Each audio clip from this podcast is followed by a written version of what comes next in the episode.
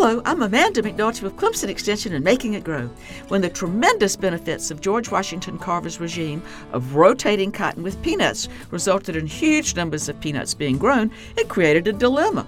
There wasn't much demand for peanuts. We weren't making peanut butter sandwiches or roasting peanuts or using them for candies. But Carver developed mind-boggling uses for this plant. Paint pigments, different types of paper, sweeping compounds, and charcoal were some of the items made from the shells or vines. Peanut butter, oil, hand cream, face cream, soap, and axle grease were made from peanuts themselves. Also, Doctor Carver was way ahead of the fad. For almond milk, he made a milk substitute from peanuts that can still be made for those who can't tolerate lactose, so you can enjoy a glass of milk with your P B and J sandwich.